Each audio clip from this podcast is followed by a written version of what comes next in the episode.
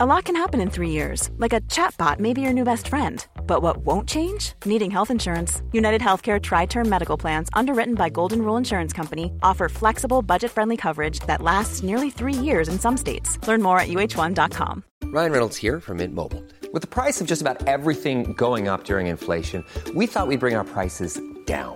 So to help us, we brought in a reverse auctioneer, which is apparently a thing. Mint Mobile Unlimited Premium Wireless. How to get 30, 30, how to get 30, how to get 20, 20, 20, how to get 20, 20, how to get 15, 15, 15, 15, just $15 a month? Sold! Give it a try at mintmobile.com/switch. $45 up front for 3 months plus taxes and fees. Promo rate for new customers for limited time. Unlimited more than 40 gigabytes per month. Slows full terms at mintmobile.com. There's never been a faster or easier way to start your weight loss journey than with PlushCare. PlushCare accepts most insurance plans and gives you online access to board-certified physicians who can prescribe FDA-approved weight loss medications like Wegovy and Zepbound for those who qualify. Take charge of your health and speak with a board-certified physician about a weight loss plan that's right for you. Get started today at PlushCare.com/weight loss. That's PlushCare.com/weight loss. PlushCare.com/weight loss.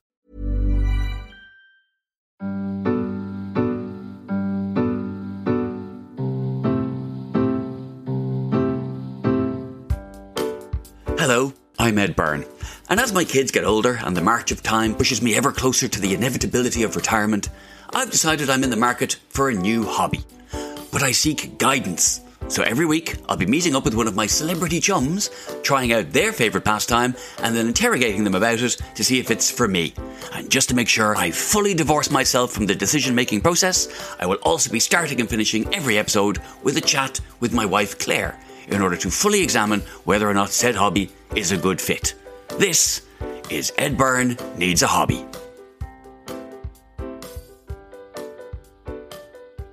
What are you doing this time? I didn't mean to sound so fed up. Sorry. What are you going to do, Ed? I'm heading down to West Sussex to meet Angela Barnes, who is going to show me around a nuclear bunker, because Angela Barnes is really into nuclear bunkers. It's a very specific hobby, yeah. For the record, listeners, she's staring at me. I don't know what to say to that. What do you mean? It's a thing. There's quite a few of them dotted around the country. You know, these are places that were, some of them were originally air raid shelters, and then they were nuclear bunkers, and they were places where seats, you know, where you know, local government officials, etc., would go in order to make sure that local government still ran in the event of a nuclear disaster or attack. And they're all over the shop. In the same way as we might visit pillboxes. We've got a lot of pillboxes dotted around here from World War II. Yeah. That obviously were never used. They were just built in case the Germans invaded. Some might have been used. They were never used. The Germans never got to Britain. Nuclear bunkers are far more advanced. What? So are they quite big? Apparently so. Some of them are good. Like yeah. Like, you know, bedrooms. Yes. So such is my understanding. And then a lot of them, since they've been closed, have become museums. Some of them are maintained just by volunteers. What? So yeah, it's a thing. Are they underground? I would have thought so. Yes. Unless it's not like Only Fools and Horses, where they built a nuclear shelter on top of the block of flats. I'm just a bit... Yes, because even I said, oh, we're going to visit a World War II bunker. She says, no, that's not what I mean. I'm not into bomb shelters or World War II shelters. It's a very specific it's nuclear bunkers. Thing. Nuclear bunker. Yeah. How old is this one that you're going to look at?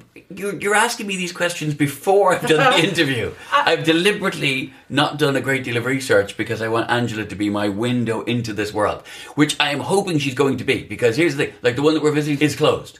Do you know why we're getting into it? Because I'm with Angela Barnes, and she knows everybody who's got anything to do with nuclear bunkers. Yes. This is a proper hobby, like she goes... Mm-hmm. She knows people in the nuclear bunker world.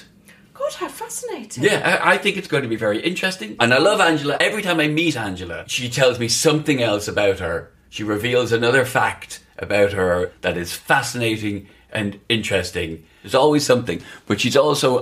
proof that the weirdest, oddest people make the best comedians, because she's an absolute joke machine. But she's odd.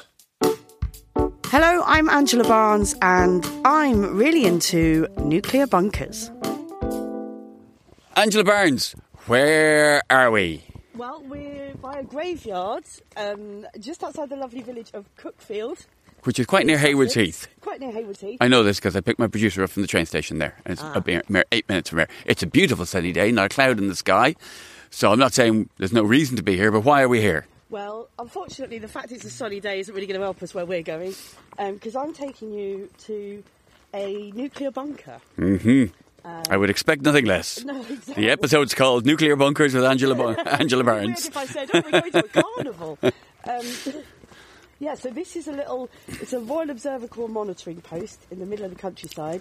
There's about 1,500 of these across the British countryside. There's about 1,500 nuclear bunkers. Yeah, well, these are very specific ones. They're Royal Observer Corps monitoring posts. So these are the places where, if we entered what they call the transition to war phase, this is during the Cold War, see, they're now decommissioned, what would have happened is these volunteers, called the Royal Observer Corps, would have... They're volunteers? They were volunteer force. So they were the Cold War Dad's Army? They were absolutely the Cold War Dad's Army. They were plane spotters in World War One. Okay. And World War Two. And then with the advent of radar, they weren't really needed for that anymore. So we went, we've got a new job for you guys. Mm-hmm. You get to monitor fallout during a nuclear attack. And they went, oh, okay, we'll do that then. And they were stood down in the early 90s. So there's still a lot of them around. They still have sort of regular meetups and stuff. And their job was, in the event of attack, to man these monitoring posts. Okay. Where they would monitor the fallout from a nuclear blast, report it back to HQ, report it back to all the big bunkers where you had regional seats of government bunkers, all the massive ones. What we're going to today is a little three-man post. So if you were on duty when the alarm went off, you would have to leave your family, go see you later, good luck.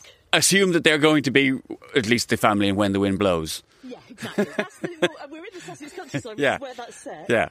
And of course, it's the fallout that's a problem. Yeah. For survivors. So their job was to monitor where the fallout's going, which way the wind blows, where the fallout is, how long it will be before the danger passes. So these three guys... And they do all this knowing that their families are probably... That was the idea. ...being irradiated. It was never tested. Right. It never happened. And most of the observers I've spoken to now say that had it actually happened... They'd have smuggled their family in. No, there was not room. They would just stay with their family. They probably wouldn't have gone to post. Oh, I see. That's a big admission to say. I probably wouldn't have done it. Yeah. They can say that now because they don't exist anymore. They've been stood down, but... That's not everyone would have said that, but a lot of the observers I've spoken to. So that's the history of this particular post we're going to. But your hobby extends to nuclear bunkers in general, correct? Yeah. Including the ones where, as you say, local government and even higher up than that would be ushered to in the event of a nuclear attack or disaster. Yeah. So during the Cold War period, there were. I mean, the things changed with civil defence during that period of sort of 50 years. But generally speaking, the idea was that in event of attack. Central government would be dissolved and there'd be 12 regional governments, each with an unelected commissioner in charge, and each of these regions has a massive bunker, which is where those people go. So in this country there were no civilian nuclear bunkers, none at all. No. We just had protect and survive and good luck. Yeah. So the idea was for government personnel, civil service, so you could restart society eventually. With government personnel and secrets, yeah. What a boring I'd rather run to ground zero personally than that society. But yeah, you'd obviously, and there would be people in the local community who would have been chosen, so electrical engineers, nurses, doctors, whatever, but they would all have signed the Official Secrets Act. Mm-hmm. They would have been in the bunkers because you need to have personnel to service it and things like that. So all the people that we saw in the movie Threads, the people who ended up underground in Sheffield in the movie Threads, those people. Yeah, exactly. There's a man lurking there. Hello. Is this other Ed? This is other Ed. Hi, Ed, nice to meet you. How are you doing? Ed, nice to meet you. We're going to call you Bunker Ed, just to differentiate, if that's all right. Is that okay? Was that your nickname at college anyway? Yeah, and a bit later. Yeah. Thank you so much for opening up for us today. Oh, yeah, you're welcome. You're very welcome. Now, Ed, Angela tells me that she's not met you before, but she knows of you because she's attended webinars that you've done? I have. Yes, I think that's correct. We have a mutual friend as well, Gavin, in Dundee, who I've done a lot of heritage and conservation type work with in the past. He's got a fantastic place up there, a big museum. I think you've been... exactly, yes, you did. You had your hen do in a nuclear bunker, Angela. Yes, that is. Sometimes my wife and I discuss a lot. At what point does it become a pastime? Does it become a hobby? Does it become a way of life? I think having your hen do in one is when it crosses over into way of life. So I think that's where you cross over, right? Yeah. This is Cuckfield. I've put out a couple of bits of equipment for you. Just to see, some of them are not fixed down, so don't lean on them, they might fall off. Okay, so this is what it would have looked like at the time then? This is what it would have looked like at the time. There would have been a radio mast as well, but it's too heavy to get out of the shaft on my own, so I haven't put it up. And obviously the hatch would have been shut when they were in it. This is not normally open to the public, or it's only open to the public at certain times? We open 4 or 6 days a year over the summer for the public and have about 350, 400 people come and visit every year. When you say we, what body do you work for then? No, my friend and I, Mark, we restored this 10 years ago as a hobby with an organisation called Subterranea Britannica, and then as it's morphed over the years, we now volunteer for Cuckfield Parish Council because they're the landowners, they own the building and we own all the artefacts in it. So Angela, what body allows people access to these things as a whole? There's, as you mentioned, Subterranea Britannica is an organisation that sort of map all this underground stuff in the UK, and their website will list where every one of these is. Some are just derelict, some are flooded, some are you can't access at all, most of them are locked up, but some people have bought them. So they're usually on private land, right? And then when they were decommissioned most of them in the 90s, early 90s? Yeah, early 90s the Corps stood down, 1991, and then...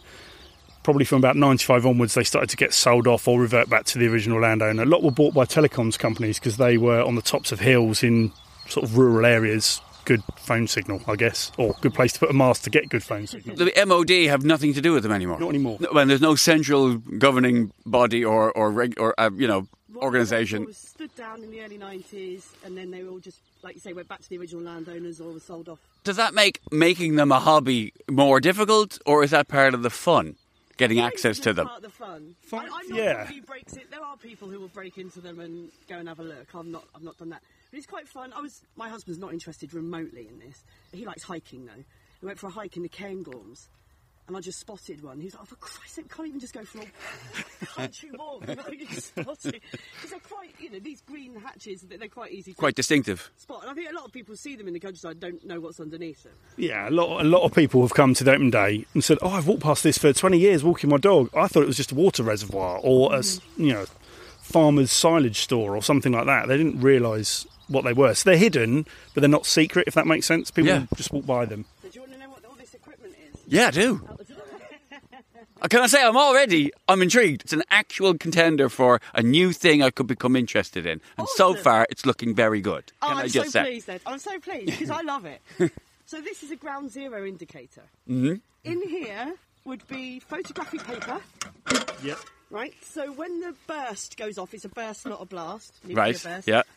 The light from it would scorch the paper. Yeah. And so they'd be able to triangulate exactly where the burst had happened. Am I right so far? You are, yes. Yeah. 4 pinhole cameras and low light paper that will pick up the bright flash. And these little posts worked in small groups of 3, 2 to 4 really, but normally 3. And then you get 3 of these readings and then you can triangulate where the bomb landed. So you know exactly whether Brighton's been blasted off the map or...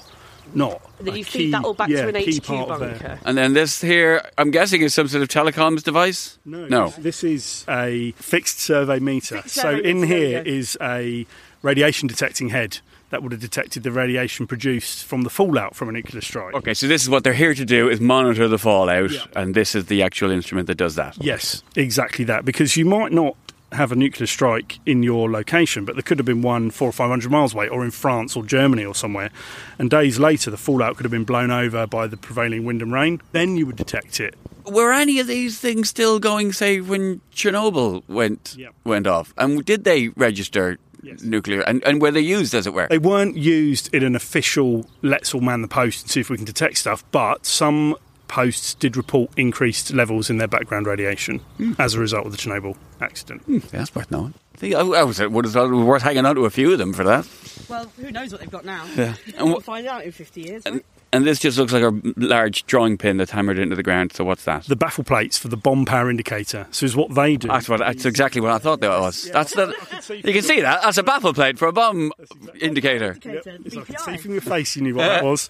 And that picks up the overpressure wave of a nuclear explosion and gives a readout on a display downstairs or underground that you can then use to calculate the power of the bomb. Because you've got a known location and you're a known distance from it. You can calculate how strong the explosion was, which you can then work out damage radius, number of casualties, all those sorts of grim nuclear war type statistics. The macabre edge to the whole thing is, I think, just adds to it.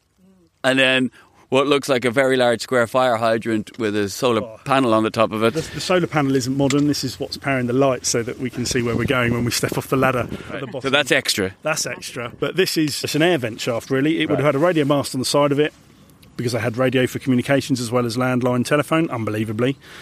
And this is literally just an air vent to provide air to circulate through the bunker for the people that are sheltering in it. Right. So you've had three people down there. One poor sod would have had to come up to change the photographic paper, right? Yep. So was it always the last one who got here who'd get that job? So you get the call. First three who get to the bunker man it, and the last of the three who got here, they're the one who has to come up and change the photographic paper. I say that last tryst with your loved one, was it really worth it that you became the one who has to forever? Well, let's have a look. Yeah. Come in. Right, I might need to put my microphone down now as we climb down the ladder into... Now, this ladder clearly does... This shaft separates the, the wheat from the chaff when it comes to how serious you take this hobby, right? I think so, yes. Especially if you go to some of the derelict ones and they don't have a ladder at all. So you're going down by rope? Yeah. I mean, yeah. It's not quite as easy as with a ladder, but yeah. It certainly puts off some people, for sure. Just inside there's this little hatch here, which seems to lead to... It doesn't have anything to do with that? Or is that more air? There's more air vents on that side, and that's just a trapdoor you can close to moderate the airflow. Well, the next time you hear us, we'll be inside the bunker.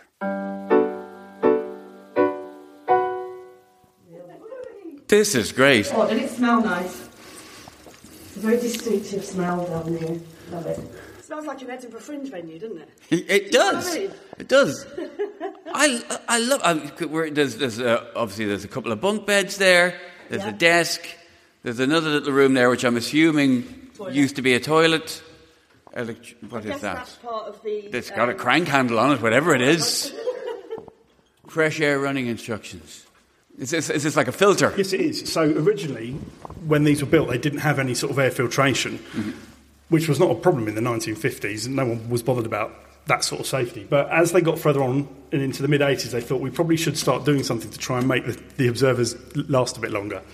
So they started experimenting with these air filtration systems, hand-powered ones. These were never installed as a countrywide operational item. This is one of the experimental ones from the mid-1980s that we've put here to show people.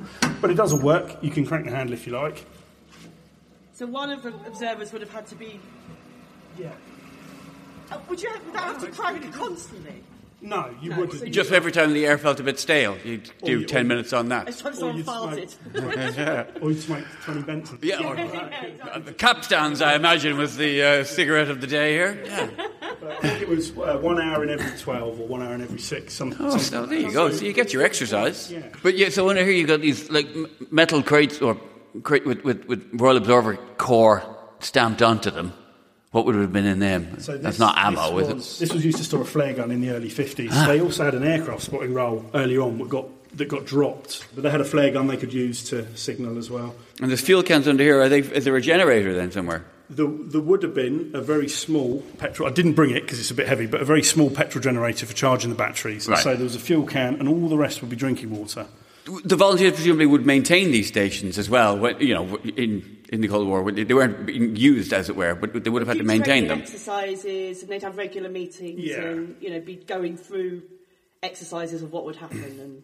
And of the specific type, these observer ones, you said there's 1,500 of these. About 1,563 approximately. And would you say they're all in a reasonably similar state of repair or preservation? No, I'd say easily three-quarters of them are completely derelict, empty concrete shells, flooded or demolished. Right. So there's probably only, I'd say, 30 to 50 that are in any kind of decent order. Of this kind. But how many would there be, including the ones that were for local government and all that? Regional seats of government, there were originally 12 of those, but I think the ones open to the public are Kelfton Hatch, Hat Green, and Anstruther. In Fife. But they weren't Royal Observer Corps, but they were official government. They sort of purpose changed a bit during the Cold War period, but they were the massive bunkers. Yeah. So part of the hobby then, as it were, it isn't a thing of ticking them off then? Not really, no. Because there's not quite enough of them to do that. No, so I visited sort of Kelvin Hatch and Hackney, these big ones that you know are now open visitor centres. And then I did a programme on Radio 4. I did Joe Lycett's show, Sessions, and I was talking about them on there. And our mutual friend now, Gavin, who is the head of the restoration project at Dundee, quite a lot of people contacted me. It was funny, through my agent, saying, "I've got a bunker, would you like to come and see it?" And my agent going, "One of these men is going to murder you." And bury you in a ready-made underground mausoleum. He said, "I don't believe all these men have bunkers, and just be careful." I said, "It's fine, it'll be fine." And Gavin contacted me because he's in Dundee, and obviously I go up to Edinburgh for the Fringe. So I drove over one day, I took a friend just in case he was an accident murderer, and he showed me around there, and that became my favourite bunker there, because it's just been so well restored, what they've done there, and all the volunteers there have such passion for it. And then, sort of slowly ticking them off. It's quite, like I say, you stumble across them sometimes, but there's I haven't been to Portadown yet in Northern Ireland. That's one that's open to the public. And then presumably there's similar things abroad. Other countries would have had similar things. That could be the... and other countries, of course, had civilian bunkers, which we didn't have here. So I was recently in Berlin and went to one of their Atombunker civilian bunkers, but obviously we didn't have bunkers for civilians. Well, what is that ticking noise? That's the timer for the lights. Okay, all right. You've got very pale there. Have you got any? Do you like? I love this stuff. Like, see the old BT box there for the communications. It's very tactile. The buttons and a little volume knob. That's original equipment, but not original to Cuckfield. Yeah. I'm seeing the NATO phonetic alphabet thing, and alpha is misspelt. And I think of all the places where you'd expect things to be spelled correctly, it would be on a NATO phonetic alphabet chart. Wow. But they've spelled alpha like alfalfa. But they have got the Irish whiskey spelling, so... This is true. And this is, the bomb power indicator you saw upstairs, so that's where it would... That's where it would read. It's in kilopascals. Presumably then the dial would stay there after the because otherwise you have to be staring at it right at the moment of impact. Oh, I missed it. Correct. Then there's a button underneath to reset it. Would you fancy staying overnight? Yeah, easily. It seems like an ideal place to come for, a lock-in. No, it says 2 beds but a 3-man post. So someone on duty, right? Yeah. 3 8-hour shifts in a day. It wouldn't be a good, posting for...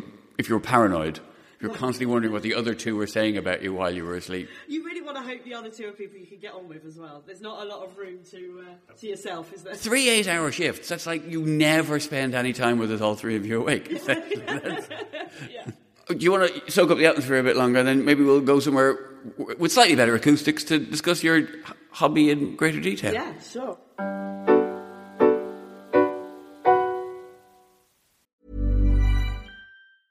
A lot can happen in 3 years, like a chatbot may be your new best friend. But what won't change? Needing health insurance. United Healthcare Tri-Term Medical Plans, underwritten by Golden Rule Insurance Company, offer flexible, budget-friendly coverage that lasts nearly 3 years in some states. Learn more at UH1.com. Many of us have those stubborn pounds that seem impossible to lose, no matter how good we eat or how hard we work out. My solution is PlushCare.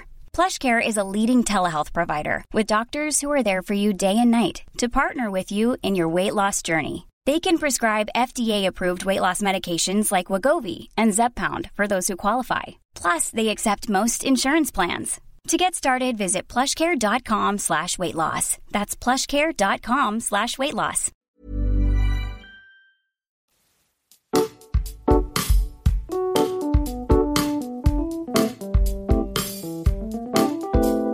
I love how lit up you are by just being here. I love it. Because you haven't been to this one before, right? I've not been to this one, so I'm only 20-minute drive away from here. And they have these open days every summer, and it's always when I'm in Edinburgh or I'm just away. So I've never actually managed to get along to one. I've been dying to get down there, so it has made my week that I've got into this one. How does that compare to other ones you might have seen? You're saying that a lot of them are in a great...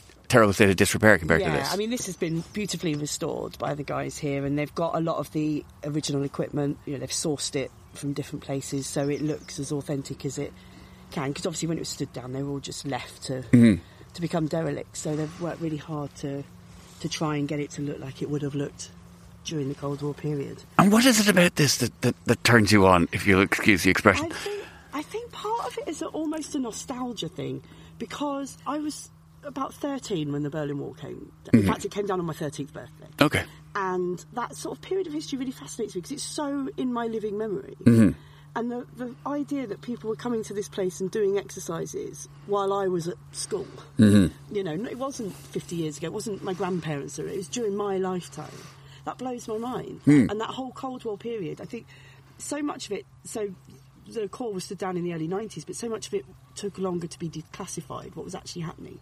So it wasn't really till the 21st century that nerds like me got to find out, oh my God, this is what was going on in that time. Because where I live, there's a lot of pillboxes. You see them all across the farmland and stuff like that. And you, every time you see them when you're on a walk, it reminds you, or I say it just shows you how frightened people were that the war was going to actually come onto the land, onto the shores of the UK, and how frightening that must have been that they have to put these things up that obviously never were used.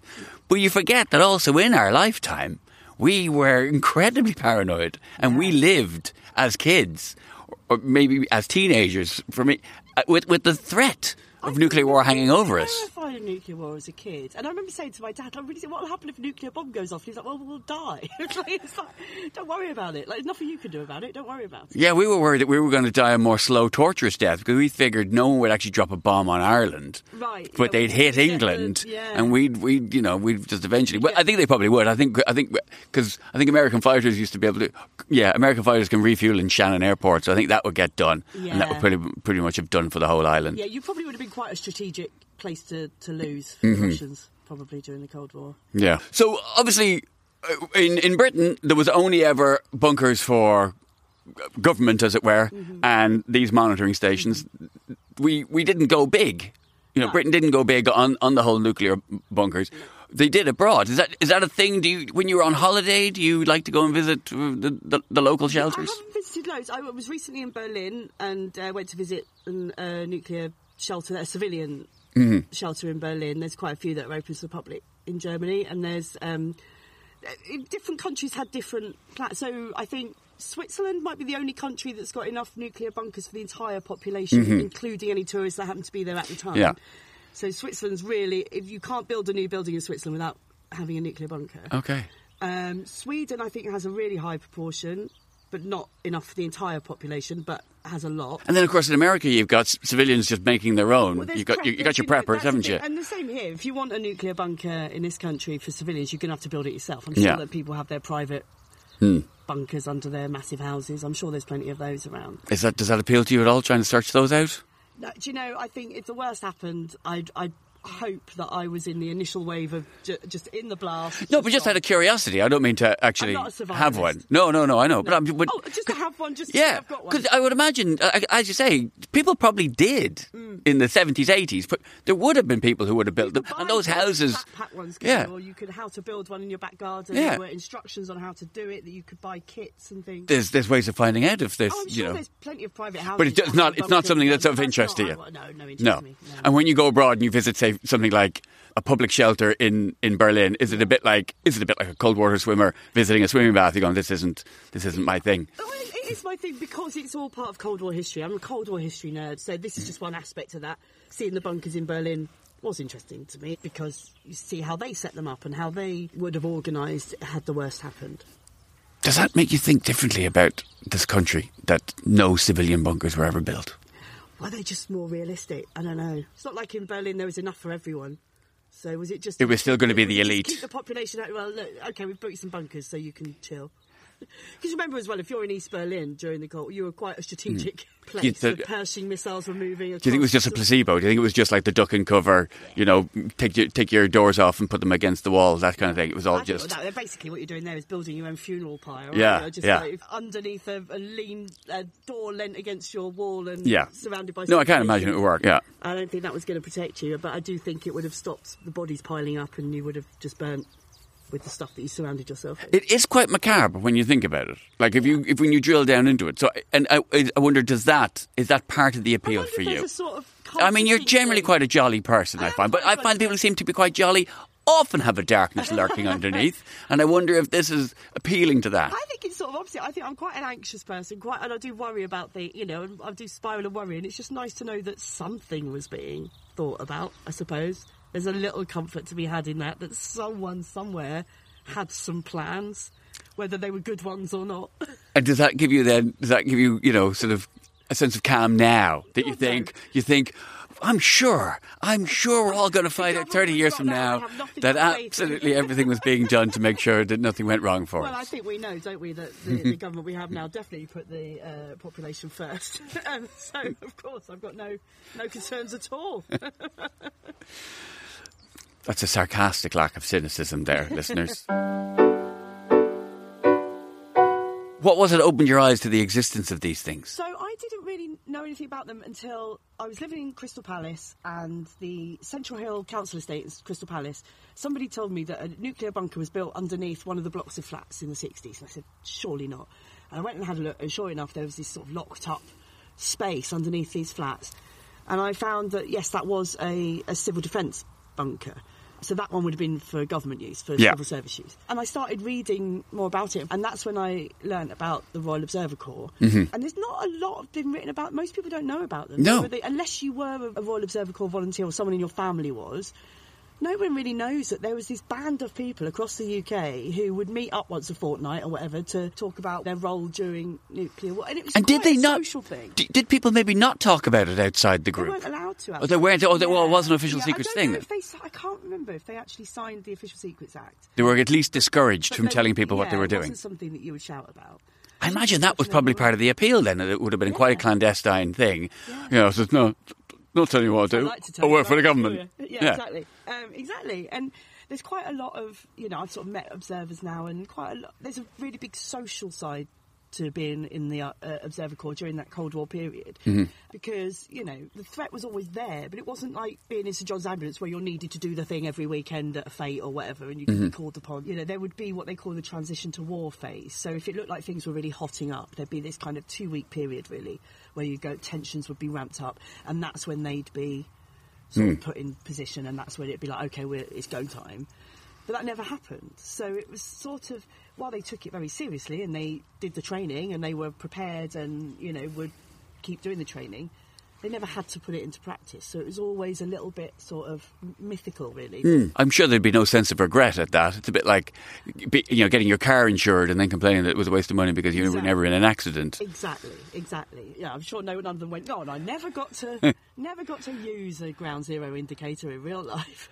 Oh, shucks. And you had your hen do in one of these. So it was. When I say hen do, I mean it wasn't a week. You didn't spend a whole weekend in it. Yeah, we did. Well, we spent a night in it. So we. Oh, you spent the night. You were able to spend the night in it. Yeah, in the one. What's the name of the one in Dundee again? It's called Craigie Barn bunker in Dundee. Their 28 Group Observed is the name of the restoration charity. So you can go to their website and have a look. They have open days. But they were a Royal Observer Corps headquarters. So all these little posts would be in groups of three. And they would report what they found to a headquarters bunker, which is what Dundee is. Mm. So where would the headquarters bunker be for this one? Sorry to interrupt. Horsham. Right. Okay. So that was quite a large one. Yeah. And so you can stay overnight in that. Well, as a party, you can if you know the right people. I see. They do hire it out for events, and they do film shoots and things in them. They just want people to come down and know that it's there and find out about it and learn about it. Your husband, your fiancé as he was at the time, how did he feel when you told him you were doing this? I mean, obviously, your hen do. Not remotely surprised or shocked. Of course you are. Yeah. Did any of your mates go? Well, what? Some of my friends were quite apprehensive about coming. I think they thought I was taking them to a cellar. Mm-hmm. Obviously, I've been in a lot of these, so I know what to expect. But if you don't, you're just going to take me to a damp hole in the ground for your tend to, or they thought they would get claustrophobic. A couple of my friends were a bit worried about being claustrophobic. Well, I need to get out. And I said, no, you'll be locked in. Like, well, yeah, you will be able to get out, but you won't want to. You'll be fine, because it's big and there's space. And sure enough, they were fine. I always find whenever people have a passion, whenever people have a hobby, there tends to be a subset of that hobby that people not look down on, but people go, oh, those people... Those people are really obsessed. For instance, when I was talking to Kate Botley about cold water swimming, there's also the people who do cold water underground swimming. Yeah, exactly. So I'm wondering, is there... So obviously, you're someone who travels the country, you search these things out, you visit them, people will already think you odd for that.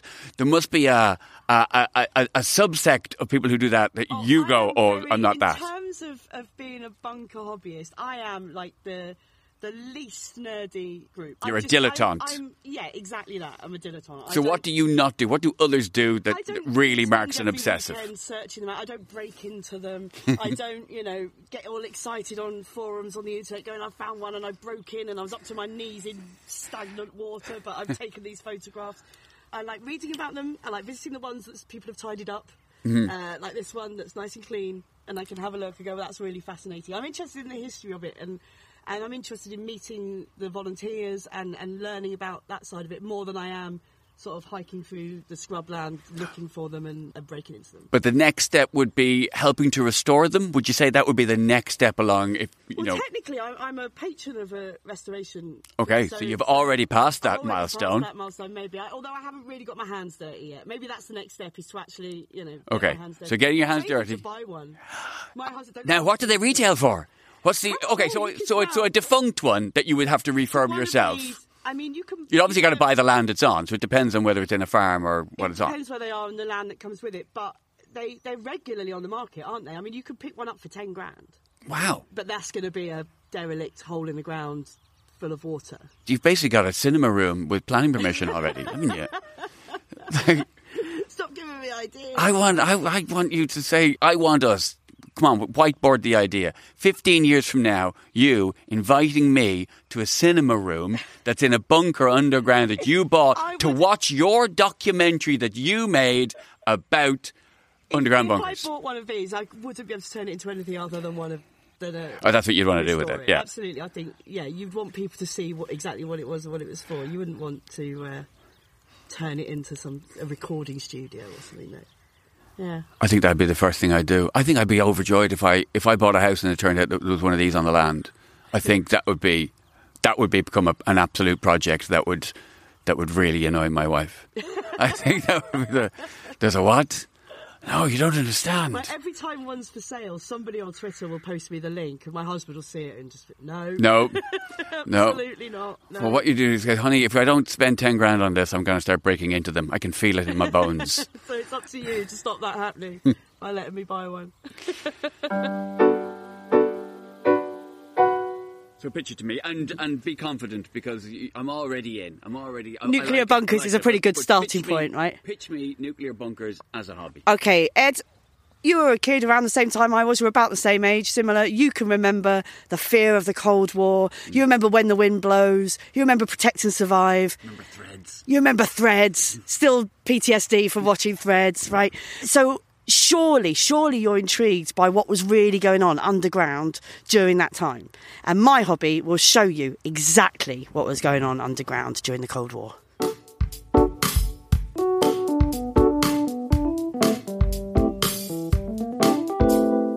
So, can you explain to me more about Angela's hobby? It's great. Is it? Yeah. Is it? Yeah. Yeah. Why? What? Why? Tell me. So, the place we went to today... isn't one of the ones that I was describing before. She has visited, and there are nuclear bunkers that were designed, as I say, for regional government. And even that sounds really interesting. But the thing we were visiting today, which is the Royal Observer Corps fallout monitoring centres. And there was something like 1,500 of these built during the Cold War all over the country. And it was just a place where, when you got the 4-minute warning, volunteers... the Royal Observer Corps were volunteers, would kiss their families goodbye, and there would be 3 men would go into this bunker and monitor the fallout for however long in the event of a nuclear attack. And then that information would be sent to a central monitoring station, which would be larger. And one of the largest central monitoring stations in the Scottish area is in Dundee, and that's where Angela had her hen weekend. Oh, that's brilliant. So... They've never been used. These three men have never kissed their families goodbye and gone and sat in this bunker. No. And it's mad as well when you go in, because there's two cots. There's two bunks, because one man would always be awake and the other two asleep. 8-hour shifts. Oh, so they had to share linen. Mm-hmm. Never mind about the good linen. Mm-hmm. They just had to sleep in each other's pits. It would be the least of their worries, I'm sure. Because it would just be a case of everybody would be, in theory, everyone would be dead and they would just be alive for a bit longer than everybody else, sort of thing. That would be this kind of situation. Okay, so do you think you want to take this up as a... Wait a minute, before you decide you want to take this up as a hobby, are they in nice places in the country that we could tie in a city break or a nice bit of beach action... family holiday job, or are they? Where are they? They're all over the place. They're all over the place. Are they on moors? Like a moor is the worst place a person can ever visit. They're all over the place, and most of them are defunct and just full of water and derelict. And some have been restored. Some of them are on private. None of them are owned by the MOD anymore. So that there's that. Some of them are on private land. Some people have refurbed them and charge admission to them, and they've turned them into museums. Are there any on Airbnb yet? No. I don't think they'd be habitable. Well, but you could make one habitable, couldn't you, with the good linen? You could get your good linen in. Well, this is what I was talking. An interesting place to go and stay. But they're amazing. They're a lovely slice of Cold War history. They really are. I would say I'm not going to go into it as much as Angela is, but sometimes when I'm on the road, if there's one and there's a few hours, and you know I've got to be there. I'd look in between and go, I wonder, is there... I might just check if there's a nuclear bunker that's open between there. A Royal Observer Corps bunker between the two. Well, I think this sounds like a wonderful thing to do when you're on tour. That, ladies and gentlemen, is Claire's way of saying that is something I am not interested in doing with you. Ed Byrne Needs a Hobby was presented by me, Ed Byrne. Obviously. The music was by Clementine Arnold, and it was produced by Laura Grimshaw.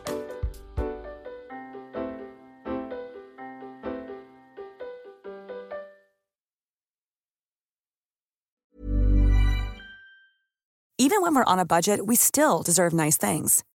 Quince is a place to scoop up stunning high-end goods for 50 to 80% less than similar brands. They have buttery soft cashmere sweaters starting at $50. Luxurious Italian leather bags, and so much more. Plus, Quince only works with factories that use safe, ethical, and responsible manufacturing. Get the high-end goods you'll love without the high price tag with Quince. Go to quince.com/style for free shipping and 365-day returns.